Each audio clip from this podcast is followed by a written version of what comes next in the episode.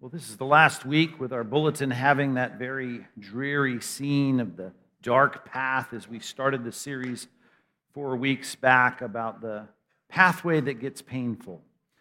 And uh, we've all experienced that. And when we do, we usually do whatever we can to quickly reach for something that's going to help us, help us feel better, fix our problem. And if that doesn't work right away, we, we just start complaining. Matter of fact, when there's pain, people complain. That's just how it works. The normal reaction, it's the way uh, everyone seems to do it, and, uh, and I get it. I get it. And, and complaining, by the way, just so you understand the word, it doesn't just mean that we're telling people that we're going through a hard time. It's not just describing the fact that there's difficult things in my life right now. Complaining is really expressing our annoyance and our dissatisfaction, our frustration, our disappointment that all these things are happening to us. That's what complaining is all about.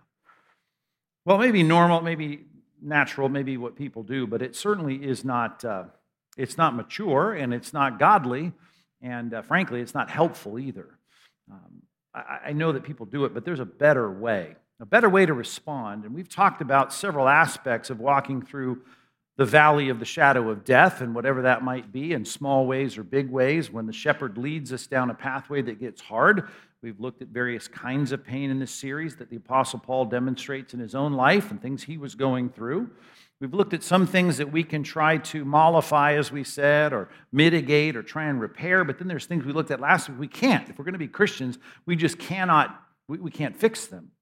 Uh, but today we're going to look at just the last four verses of Acts 21, and we're going to see Paul set himself up to do something in Acts 22, which is deliver an amazing testimonial speech about his life with great concern for the people that he's speaking to.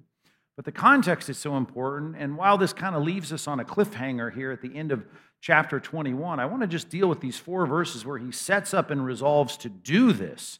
And as he does, I just think there's so much we can learn about the option of just following the pattern of everyone else, scurrying around to see what we can do to kind of fix our pain, and then if that doesn't work, just complaining about it all. Because, of course, as Christians, that's, that really should not be our option. As a matter of fact, if you know the Bible, and I trust that you remember passages like uh, Philippians 2.14 that says you shouldn't do anything uh, with grumbling or complaining. It just should not be the manner of the Christian life in all circumstances, 1 Thess 5. Right? We, we should give thanks in all circumstances. We, we need to have a different approach, a much better approach. And you're going to see a spectacular response to Paul's pain in this text. So let's look at it together and see if we can't learn uh, a few things we should be asking, uh, some things we ought to be thinking, and then uh, how we ought to act in situations where we find ourselves saying, I wish my life were different. I wish this hadn't happened. I wish I didn't find myself in this pain or have this diagnosis or have this trouble. But we are finding ourselves there. It doesn't seem to be changing. What do we do? Let's look at the Apostle Paul's life starting in verse 37. I'll read it for you as you follow along from the English Standard Version. Here's what it says As Paul was about to go into the barracks, and if you look at any scene from the first century of the reconstruction of how things look when the Romans were overseeing the Temple Mount, uh, there was Antonia's fortress that was in the corner there, pillars and built up. And it was a great place for the Romans to kind of look down on the Jews and what they were doing, kind of keep order. Of course, Rome was ultimately in charge. And the Jews had some freedom. They had their own courts, they had their own things going on. But ultimately, they couldn't do anything big without the permission of the Romans. And as you remember, we had a riot on the Temple Mount because of the Apostle Paul. He had caused such a stir there that the Romans had had to intervene and they brought him up the steps here into the barracks it's called. This is going to be an interrogation room where he's going to be interrogated. That's what's coming. Uh, but he says to the tribune, the guy in charge, the head honcho shows up, the one who's in charge of the garrison of the Romans there. And he says, May I say something to you? And he says, the tribune does in response that, Do you know Greek? So we know he's saying this in Koine Greek. Koine Greek was the language of the common marketplace. Koine in Greek just means common, the common Greek of the day. There was Attic Greek that preceded that in classical period of the Greeks, stuff you might read in you know, uh, classes you take in rhetoric or whatever. But you also had all kinds of other languages. You had, as we're going to see, he's going to address the people in chapter 22 in Hebrew. Uh, there was a dialect of Hebrew that was kind of the common uh, Jewish household language, which is a dialect of Hebrew called Aramaic. There was the Old Classical Hebrew that was still read on the scrolls of the Old Testament, and that was spoken of and spoken in, in terms of the scholars, and certainly Paul knew that language as well. Uh, there was Latin, of course, that the Romans spoke. So there's lots of languages, and a lot of people knew, you know, two, three, four languages in that day. And uh, he's employing now a response to the Latin Roman leaders. He's responding in Greek. Now, that differentiates himself from someone that he's responding now to, that there was some confusion, at least in the Romans' minds, as to who this was. Because if you read Josephus, who was the Jewish historian conscripted by Rome to write the history of the Jews and to kind of chronicle everything, and he was a bit of a turncoat, that's another story. But he tells the story of a lot of things that go on contemporaneous to New Testament times and Old Testament times. And he speaks of this, uh, this revolt, this, this false prophet, this false Messiah that had raised up. This is the scene he's talking about. He was from Egypt and he came in, and there was a, a, a riot, much like the one that was going on here. And Josephus writes all about it, including the 400 men that were involved in this. But he says, Oh, you're speaking in Greek. I guess you're not the Egyptian then who recently stirred up a revolt that led 400 men of the assassins out into the wilderness. And Paul goes, No, I'm not him. Paul replied, I am a Jew of Tarsus in Cilicia, a citizen of no obscure city. And of course, Tarsus, if you read your study Bibles or look up in a Bible dictionary, certainly a prominent city in what is now the middle of, of Turkey, modern day Turkey. And uh, Paul is, is just stating that. Now, he can state a lot more, and we're going to find out more about his background and his pedigree and his citizenship. And some of it you know just by knowing your Bibles. But he starts with this I'm a Jew, I'm not an Egyptian. And uh, I'm speaking to you in Greek, of course, which is differentiating me from the Egyptian. I'm from an important city. Uh, and I'm just asking you, please, you're the authority right now. I'm in shackles. I, I beg you, permit me to speak to the people. And when he had given him permission, so the leader of the Roman army here says, Yes, you can speak to the people. So Paul, standing on the steps, motioned with his hand to the people. And when there was a great hush, he addressed them in the Hebrew language. So he's going to the barracks there in Antonia's fortress. He turns around as he's going up the steps and he speaks to the crowd. Now, what you have to keep in mind in this text, which we don't think of if we just read it, you know, Sundays apart, is what he had just been through. Matter of fact, scroll back up at what's going on in the previous passage.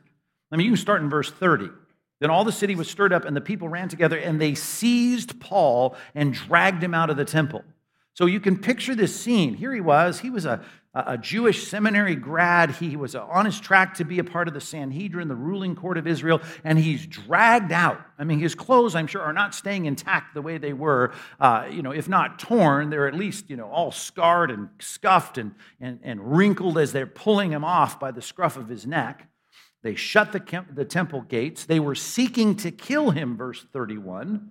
Drop down to the bottom, the last two words of verse 32. Right? They were beating him.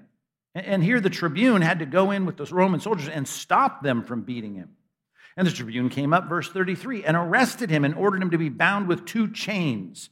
So, just as Agabus said, as he illustrated with the leather belt of Paul, right, this is now coming true in two chains. And so I'm picturing him being chained around his feet, being chained in his hands, and now he's been dragged away with micro steps over to, to, the, to the Antonia's fortress. But the mob was so hostile toward Paul, it says they couldn't even walk him over there because it was a slow process. Verse 35 says he was actually carried by the soldiers because of the violence of the crowd. And Luke says it wasn't just a crowd, it was a mob. The mob of the people followed, crying out, Away with him. Now you have to keep that in mind. Because when you see him here going to the barracks, arrested, in chains, beaten. Now, I don't know, you got in fights in junior high or whatever. In my high, fights, fights broke out several times a day in my junior high school. Uh, and maybe I got in one or two. We can talk about that another time. Um, sometimes winning, sometimes losing. But uh, you know what you feel like getting beat on. Right? I had an older brother. He was he made that his sport. I, I know what it's like to get beat on. And you do not feel like preaching at that point. But this is what he's going to do. He's going to ask the Roman official, hey, I, can I ask you a question? And it's going to get around to this question Can I speak to them? Now, if you're being hauled off after a beating of a mob that wants to kill you, I just want to ask you the question. I mean, you're going to be on the phone with your attorney. You're going to be calling your friends, bail me out of here. I can't believe what happened. You're going to do what everyone does when they go through a hard time do things to try and alleviate your own pain. And uh, if it doesn't get fixed right away, or if it takes longer than you think, or even if it is getting fixed, you're probably going to complain about it because you're mad at all this stuff that's going on. right? And you might be mad at people, you might be mad at attorneys, you might be mad at the cancer, you might be mad at your job, you might be, I don't know what you're mad at, the economy, the president, you're mad. But here's what the Apostle Paul does. He's asking, I'm thinking, just, just keep your mouth shut. Get into the barracks. There's safety in there. They're going to give you water. They're going to, I hope, just keep you away from the violent mob. And no, you want to say, hey, hey, hey, can, can, can I talk to these people? And because you know, you've read the book of Acts before, I trust. You may not remember all the details of chapter 22, but let me just tell you, it's not some excoriating diatribe that he gives to these people. He turns around and shares his testimony, he shares uh, the gospel with them. He's turning around to minister to the crowd that just beat him up. Now I'm thinking, what do I do when I'm in pain? What do I do when I get some diagnosis or I go through some financial setback or I got relational problems or things at work are falling apart? I don't have this as a natural reaction. This is a mature and godly reaction, and it is a helpful reaction. And Paul is saying, How can I help in this situation? And I want to help starting with these people that we know in his heart he cared for. Romans 9, Romans chapter 10, he cared for them. He prayed for them. He wanted them safe. They were misunderstanding who he was, and he wanted to minister Can I speak to them? And that's what chapter 2 is all about. Chapter 22 is all about. Chapter 22 is about him sharing this message that he's going to share. We'll look at it in the next series in detail. That's just a big deal. And I would say this if you're going through a valley, going through a hard time, you're struggling, things are not going right financially, relationally, legally, medically, whatever it is, you're starting to feel that pinch, or you're going to feel it next week, next month, next year. Here's what you should do you should ask this question. Number one, you should say, How can I serve amid this pain? It's painful, but how can I serve in the middle of this pain? Because here's what pain generally does it puts you in a new position, usually surrounded with new people and new environments and opportunities. And you need to say, is this painful circumstance now opening up an opportunity for me? What can I do to serve? Now, that's not our natural reaction. We care about ourselves, we care about our own comfort, we care about our own relief. And here the Apostle Paul is saying, and we should follow this great exhortation follow me as I follow Christ. And you know what Christ was all about? Most of his ministry was done during people that were hating him and people that were persecuting him. He said, I came to serve, right? I didn't come to be served. I came to serve and to give my life as a ransom for many. And Paul, he's not going to die on a cross for anyone's sins, right? But he's going to serve and he's going to spend and be expended for the souls of people around him. And when pain comes into his life, none of that's off the table. It's just a new opportunity, a new environment, a new situation in which he can serve.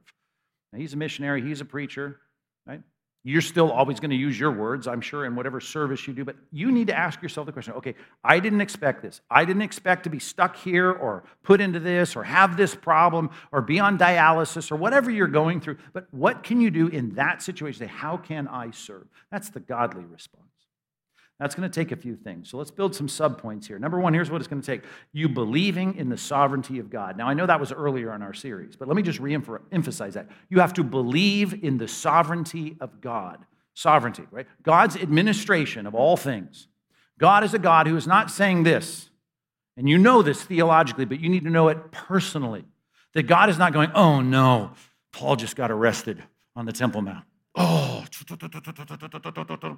Plan B, plan B. What do we do now? Right? God is not stressing about that. He's not wringing his hands. And you know, he's not thinking that about you when you get a, a, cancer diagnosis. He's not thinking that when you, when you get the pink slip and you get laid off at work. Right? When you, when you get evicted, when, you, when you get served papers. He's not going, oh man, I, poor guy. Tom, I didn't think that would happen to him. I can't believe it. What do we do? Angels, we need a meeting. What are we going to do? Why? Because God is sovereign. See, Job feels the pain of all the terrible things that are happening. Thieves steal his stuff, right? A storm kills his kids, right? Whatever it was in his body, bacteria, right, attacks his flesh. But here's the thing we know about the book of Job, which is true in every circumstance of suffering in your life. All of it is on the leash of God. All of it is on the leash of God. God is distributing this and allowing this only insofar as he allows it. And this is how it is. Even as Martin Luther liked to say, Satan is God's Satan. It's the Lord's Satan. And he operates on the leash that God allows.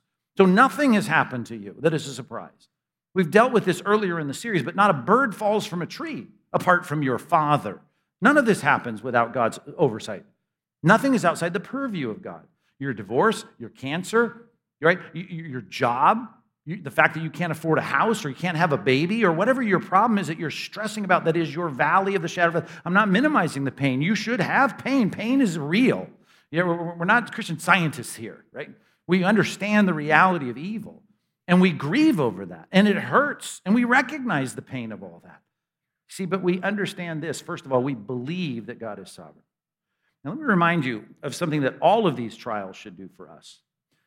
Jot this down. James chapter 1, verse 2. Just start there in your minds. And we don't even know this passage, but let me quote it for you. It, it says that we ought to consider it all joy when we encounter various trials. Right? Consider it all joy, my brothers, he says. So these are Christians he's talking to, when we encounter trials of various kinds. So you have all kinds of trials. And do you know what the next line is? Because you need to know that the testing of your, what's the next word? Faith.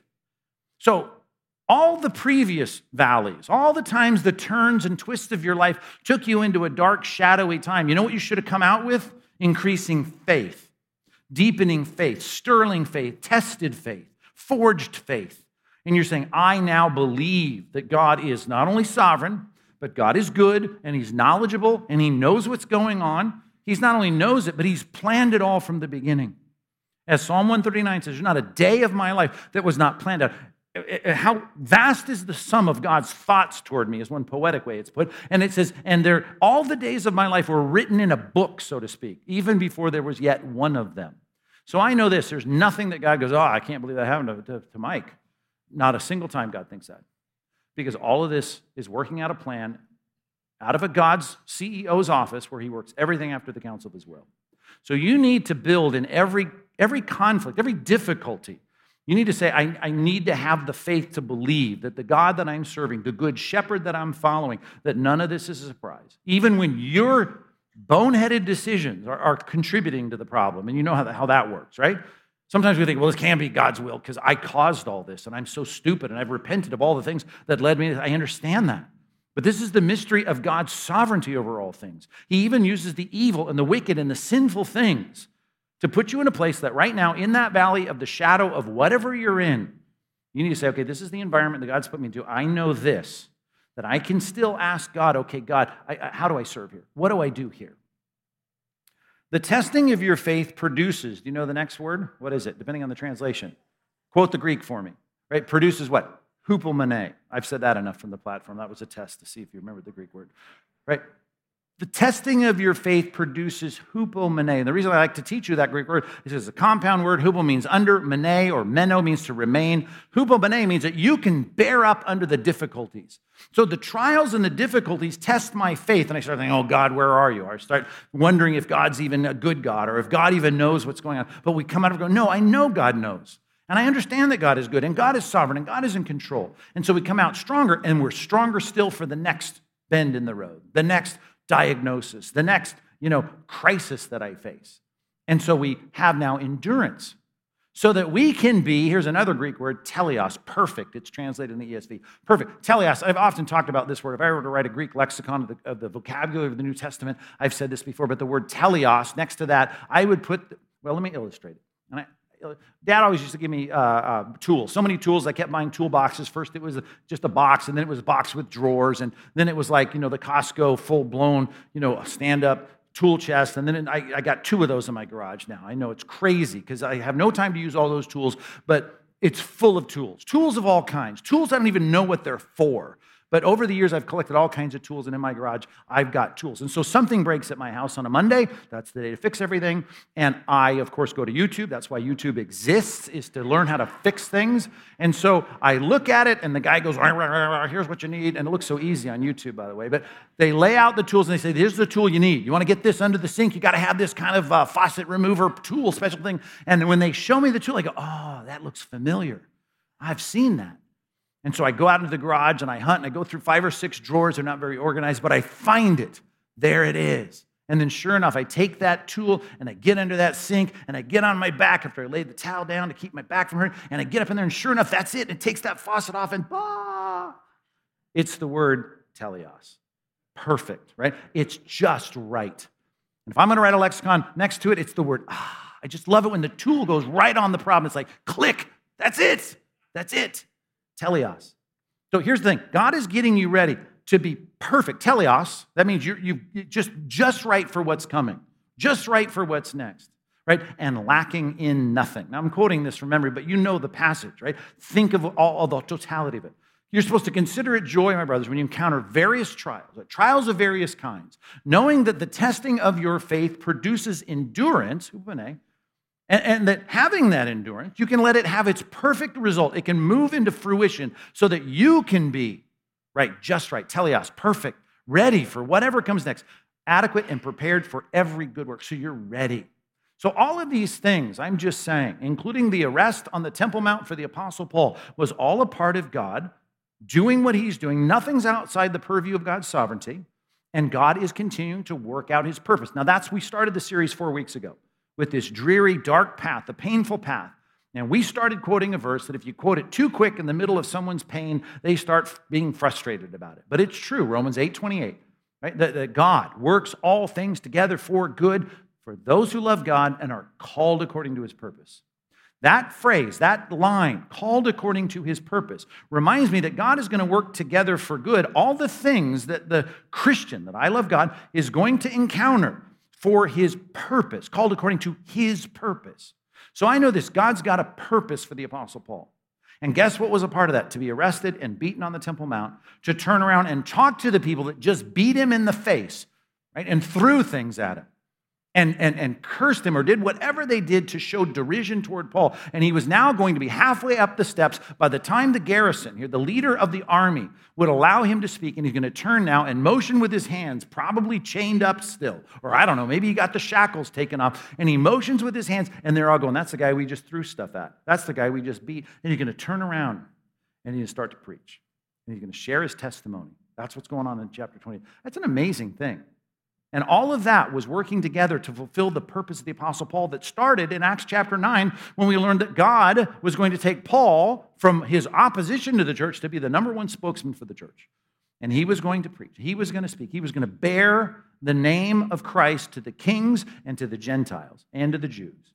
And here he was fulfilling his purpose. So when you get cancer, when you have the problem, when there's some difficulty in your life, when you end up getting divorced and you never planned to, you have some, you know, issue and problem where you can't work in the field that you got trained to work in, whatever the issue, you get fired, you just need to say, God's purpose for me is in no way, no way obscured by my circumstances of pain.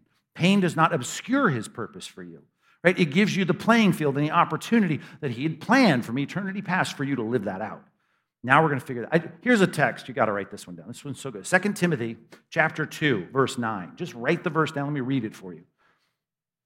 Paul says, because I, I was preaching the gospel, he says, I am suffering, bound with chains as a criminal. And he's not complaining. He's just saying, here's the situation. And here's how I know he's not complaining, because he says, but the word of God is not bound. Right? That's just a great line. I am bound as a criminal and I'm suffering here. But here's the deal God's purpose is not bound because God's purpose with me is to get the word of God out through me. So it's getting done. God's getting his purpose done even when I have these problems, even when I have this pain, even with the thorn in my flesh that I prayed reflexively would go away. It hasn't gone away. I'm still struggling. I'm still suffering. My spouse has died, right? My, my house, I was, whatever the situation. Now I, am saying this is a divine opportunity for me to fulfill my purpose. How can I do that? By the way, back in your minds to James chapter 1, after he says you got to think about your trials as the forging of your faith so that you can be ready to do whatever God has you to do. And God's going to have you do those things within the trial. And when you come out of the trial, it says this now, if any of you lacks wisdom, do you know that verse? Right? Let him ask of God. And now let me quote, let me see if I can quote from memory here the next part. Who maybe sometimes might possibly give you some wisdom. if you don't mess it up like you did last time with the wisdom he gave you. Is that how that verse goes? Correct me now, Sunday school grads. Who gives to all, not just missionaries and pastors and theologians, he gives to all generously, right? Without reproach. He doesn't say, What'd you do with the wisdom I gave you last time? I can't believe you're back to ask for more wisdom no reproach. Generously and without reproach. But you've got to ask without doubting. So you need the faith to say to God, God, help me now. How can I Take this trial, this struggle. How can I be useful in this? How can I help? How can I be salt and light? How can I be your ambassador? Ambassador in chains, ambassador in a, in a hospital room, ambassador in an empty house without my, my husband.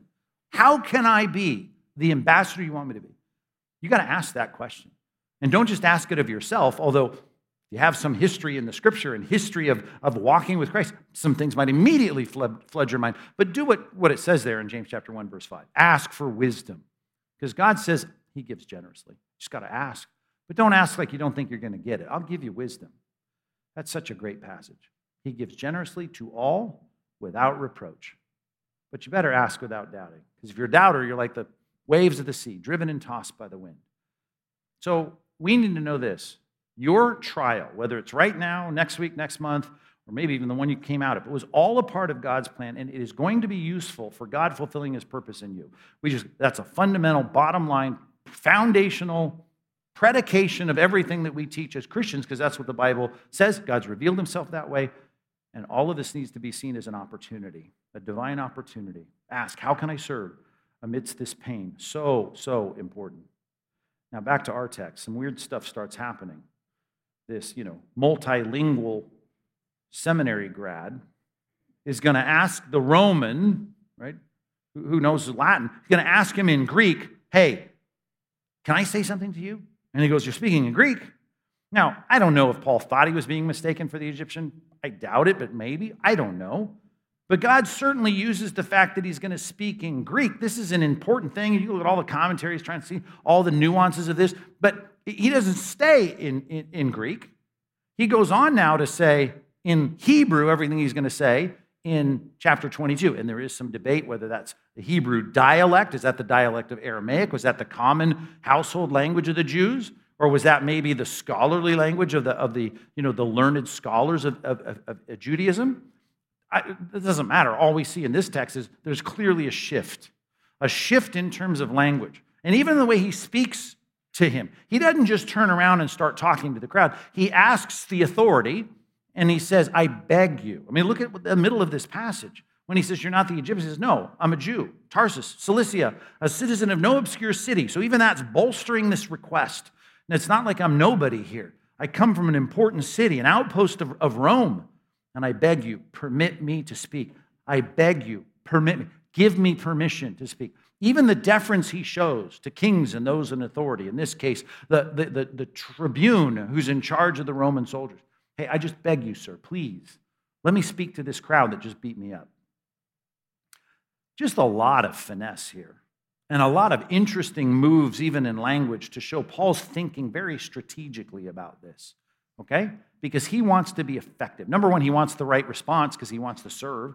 So he's going to do things to set it up so that he can serve. He's going to ask with the right kind of deference and, and, and polite request to the Roman soldier. He's going to think, well, I, I got to do this. Now's the time I'm, I'm going to talk to these people, but now I'm going to shift the language to Hebrew because that's going to mean something in a certain way. It's going to speak to them, even though they're trilingual, I'm sure, they're on the Temple Mount. There's a lot of strategy going on here. Why? Because, like us, we need to, number two, think how can I, in this trial, be most effective? And Paul's mind is going. How can I be most effective right here in this situation? And for him, he's going to shift, he's going to defer, he's going to ask, he's going to move, he's going to act, he's going to do all the things we're going to look at later, but he's thinking. He's like Jesus said to be as shrewd as serpents. He's not just blurting out, well, I just want to share the gospel with people. He's, he's setting this up in a very important way. We're going to need some help with that. Let me think biblically about four different things that will help us. Four words, just four words, okay? Here's the first word. If I'm going to look at my situation, say, how now can I be most effective in serving the purposes of God in my life right now? And assuming now the context of this whole series is I'm in pain. Okay? That in particular, although this would apply even if you're having the best, most rosy season of your Christian life. But I should ask these things. I should have these four words. Let's use them as verbs, as imperative verbs. Here's the first one assess. You need to assess, assess. You need to look at a situation and basically ask, what are the needs here? What are the needs? Think with me on this. What are the needs? Like you find yourself in a situation and you say, okay, what are the needs? That's what assessment's about. It's the discerning nature. It's like Second Chronicles said about the men of Issachar. Remember the 12 tribes of Israel? The men of Issachar, the particular leaders that were going to consult, the, the leadership, the king. It says the men of Issachar, here's what it says understood the times and they knew what Israel should do. Good to have advisors like that. They know the situation, and now they know, based on the situation, what Israel should do. Now, that's good on a national level, and we should sit in committee meetings, I suppose, thinking about church planting or thinking about missions work overseas, and we should strategically think about those things in the big scale, right? Just like the men of Issachar. What's the, knowing the times, like what's the best thing to do? What's the best way to go about it? How should we assess what the needs are? That's, that's helpful, right? but I want us to think that way individually about my own life. I want to look at my life and say, right now, what are the, what are the opportunities and the needs that people have, not me. I know my need. I'd like to get out of the pain. But assuming that that's not my first priority, what are the needs here of the people? And that's so helpful, is for us to be able to very carefully assess what's going on. And we don't have time to look at this passage. By the way, that Issachar statement's in 1 Chronicles 12, 12, 23, or 12, no, 12, 32, 34. Even the next tribe in that passage spoken of the men of Zebulun. They're men of war. They had a certain strength, and David was able to put them to a particular purpose. I'm getting off. But let's get here on Ephesians chapter 4. Ephesians 4, just jot this down, verses 28 and 29. 29 in particular is one that's right at the heart of it. So let me start with that one. It says that we ought to, this is going to necessitate assessment, let no corrupting talk come out of our mouth. So no vulgarity. We don't want to hear, you know, you dropping F bombs. You need to have good speech. But it says, no, you need to not just think about taking the bad stuff out of your, your speech. It says, but speak only what is good for building up as fits the occasion, so that it may give grace to those here. So there's assessment that's going on in every conversation. And what I'm saying is, you find yourself in a situation you don't want to be in. I'm saying, okay, I'm going to say, how can I serve? How can I serve people? How can I serve God's purpose with those people? And now I'm saying, okay, how can I most effectively do that? I got to start with assessment. Like, what are the needs here? Number two, here's the second word, letter B. I need to prioritize. You start assessing. You take out a piece of paper on your laptop, so to speak, you pull a document up and you start writing, or you pull out a tablet, you start saying, what are the needs in this situation? Those need to now, after you finish writing as many as you can, you need to say, let me put these in an order of priority. Now, Paul's going to share the gospel in chapter 22, and that, by the way, for evangelical Christians, should be at the top priority of, of everyone's list. I mean, the end of time, let's say you're attached to uh, some physical therapy after some car accident, you're in pain, you find yourself in months of, of therapy. Well, here you're surrounded by people you wouldn't normally just go to if you were healthy. So you should say, okay, what are the needs? Well, it would be great if the guy who's taking me through my physical therapy was, had faith in Christ, so let me talk to him. Or you find out maybe he's a Christian. You think, well, he doesn't go to church. Well, I need to make sure he gets plugged into a church. You can create the needs list, but then you need to say, what's most important?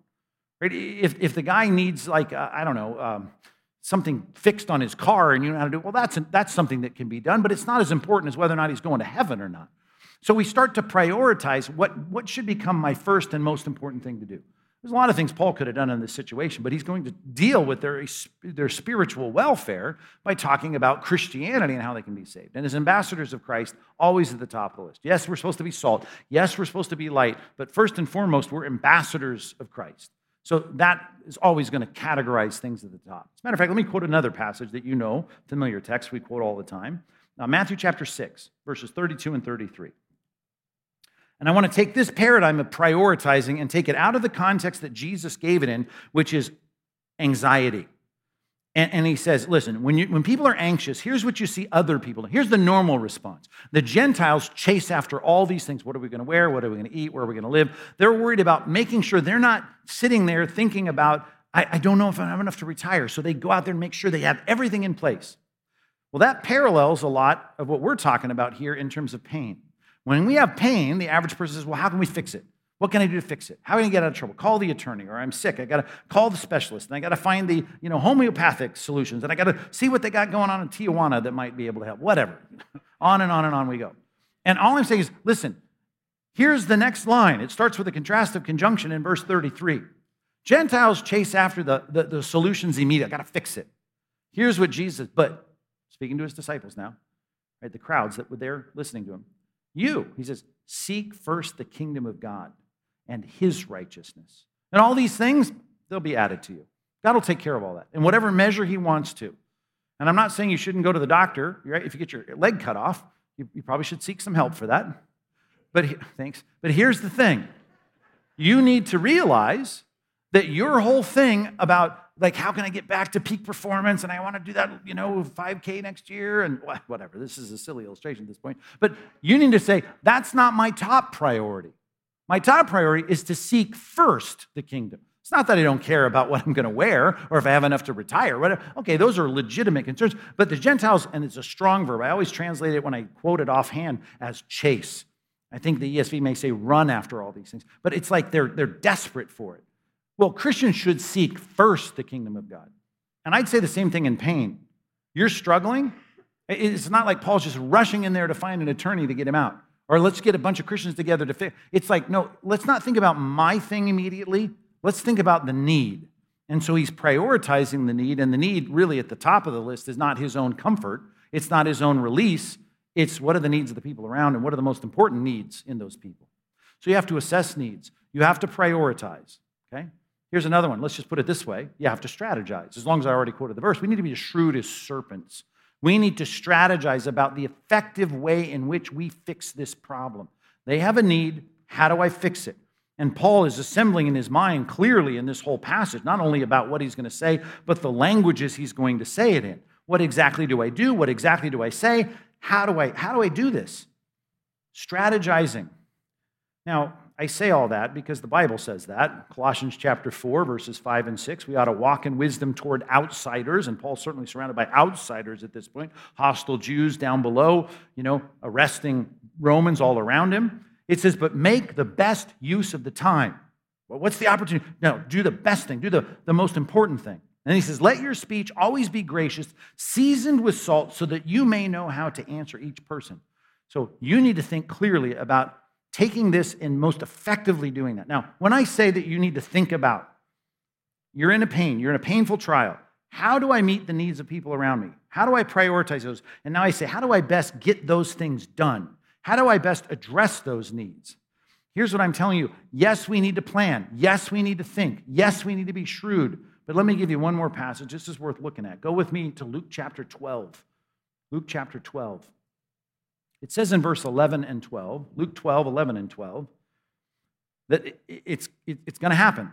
You're going to have opposition. You're going to have painful trials. And in this case, just like Paul, you're going to be brought in before synagogues and rulers and authorities. And he says, Do not be anxious about how you should defend yourself. Now, it doesn't say you shouldn't think about it. Of course, you should think about it, but I'm not going to be anxious about it. Or what you should say. Should you prep something in your head? Of course, you should. But you should not be anxious about it. Why? Because you know this, you're not prepping alone. Because this isn't a purpose about your comfort. This is the purposes of God's objectives in the people around you. When you go to that place to deal with that situation, God has purposes, and you're just trying to align yourself with those purposes. So the Holy Spirit certainly cares. For the Holy Spirit will teach you in that very hour what you ought to say. So I'm, I'm strategizing, but I always strategize with faith. I always strategize with belief that God wants to get this done more than I do. If I'm trying to take my interest and my efforts and direct them to what are the needs in this situation now that I find myself in this trial, I know this. God's Spirit certainly wants to get that done. God's Spirit certainly wants to help me know how to do it. What do I say? What's the best way to do it? What's the most efficient way to do it? We need to assess, we need to prioritize, we need to strategize. And just because this is happening, even with the change of language, which takes me back to a principle we've already camped on, so real quickly, let me just use this word. We need to contextualize in the best sense of the word.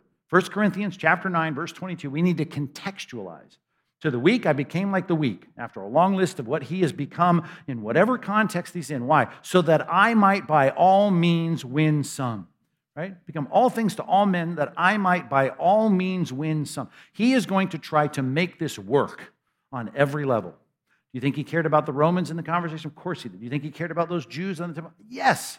And he was going to contextualize his message in every situation. If you don't think that's a biblical concept, I would just tell you to go through the Gospels and look at Jesus encountering non Christians and him sharing the gospel with tax collectors, with Zacchaeus, right, with the woman at the well, the Samaritan.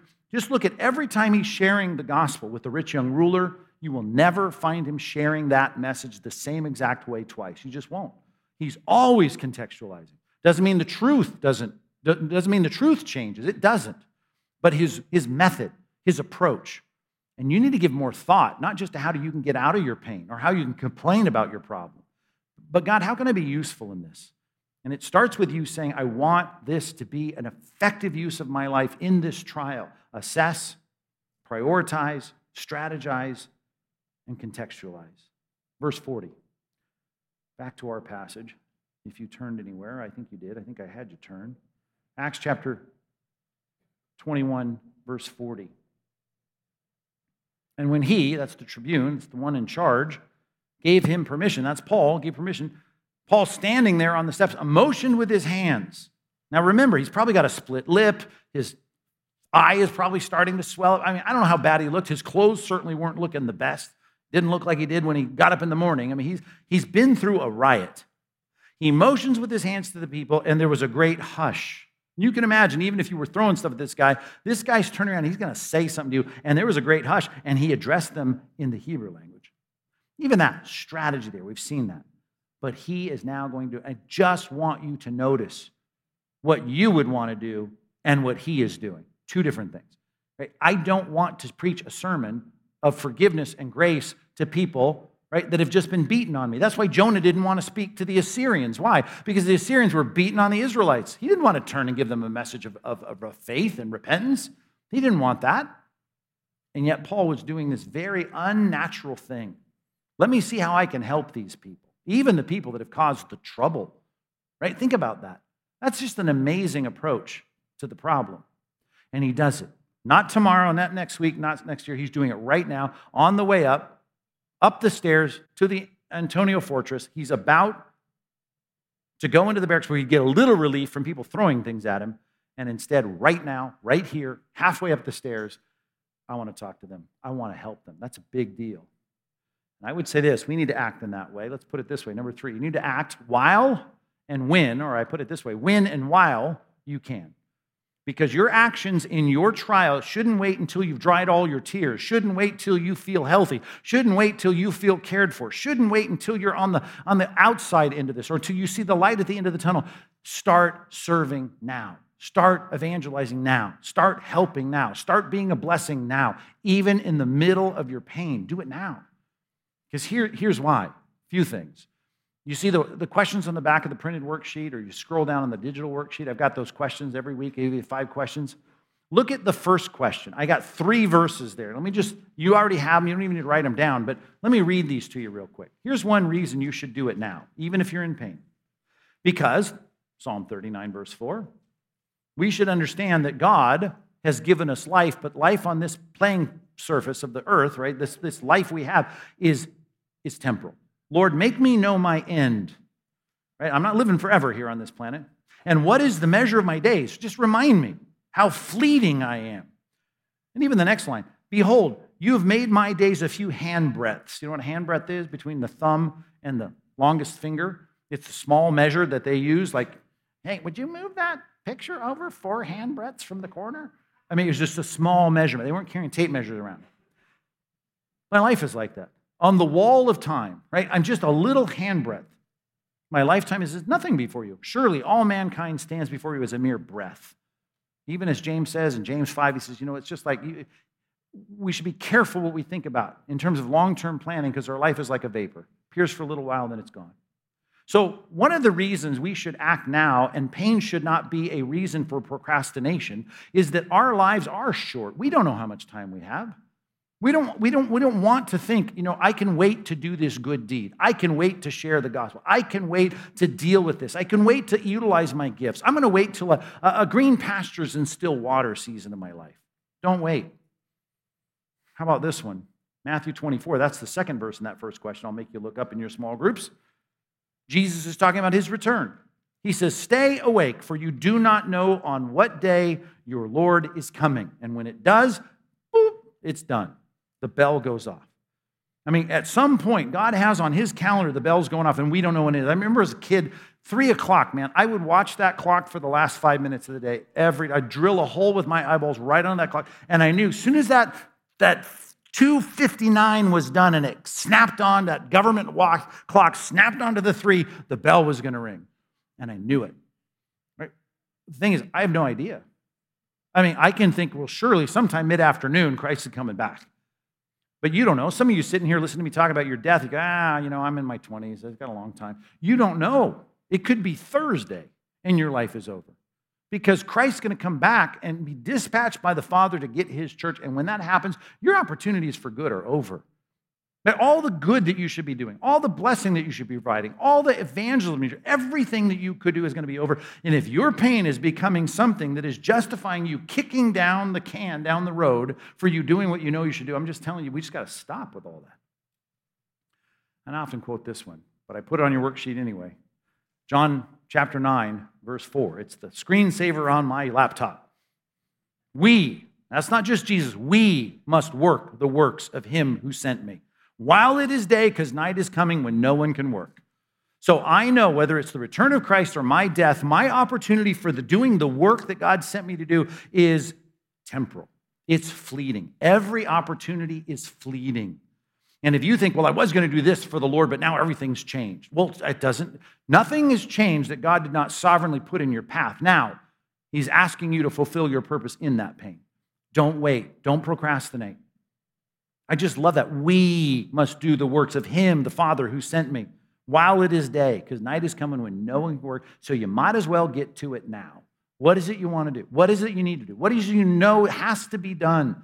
to fulfill your purpose as a Christian in your little sphere of the world. Well, this isn't the sphere I thought I would be in. I thought I would be married. I thought I'd have kids. I thought I'd live in a bigger house. I thought, oh, oh whatever you thought. It isn't happening. But what should be happening is that the purpose of God in your life should not be shackled by the difficulties and pains or, or, or health problems that you have. Fulfill your purpose and do it now. All the opportunities are, are, are fleeting.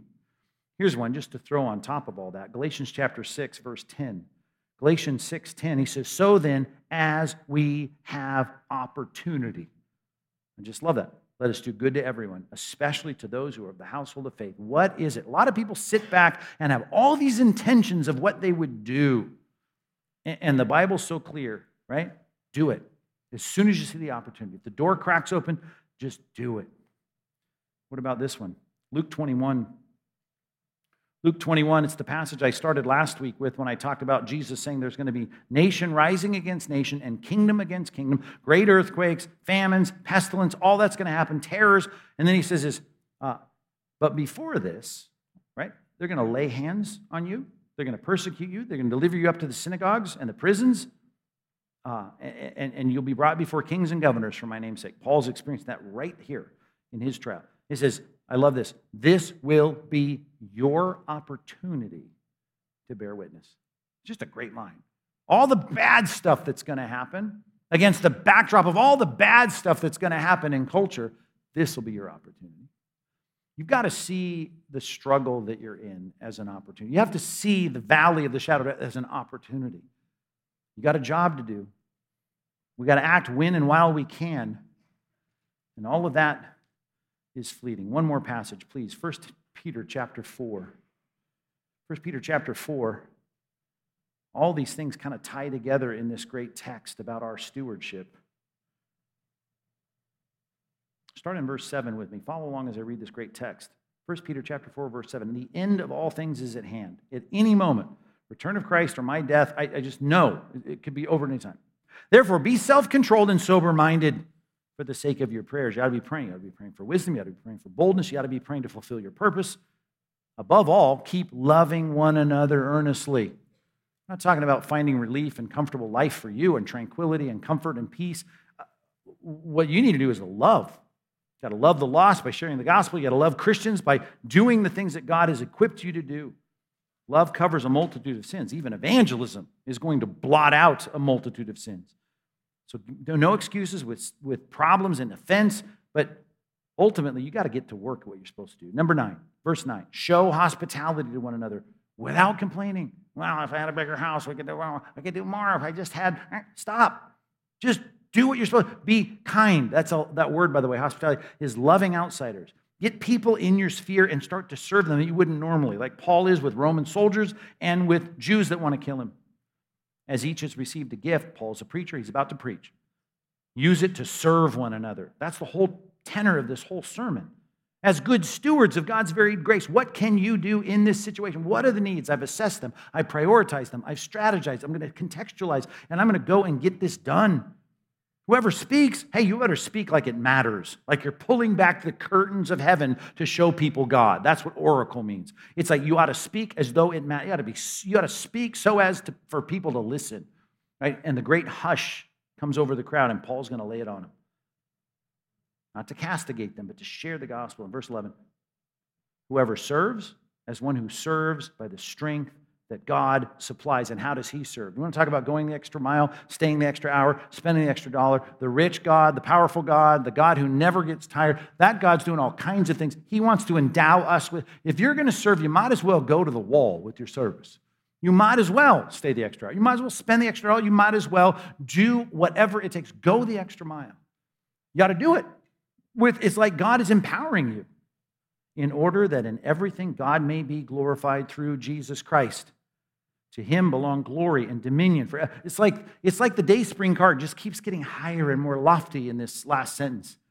And then you might think, well, that sounds great. And I can just imagine doing that when everything is tranquil and there's green pastures and there's still waters. Yes, I want to do that, but I'm just, I, I can't do it. I can't. I can't do it with this stuff I'm dealing with. Beloved, verse 12, do not be surprised at the fiery trial when it comes upon you to test you as though some strange thing were happening to you. All of what's said in verses 7 through 11 are certainly true, even if you're in the middle of a fiery trial. That's the whole point of this series in chapter 21 of Acts.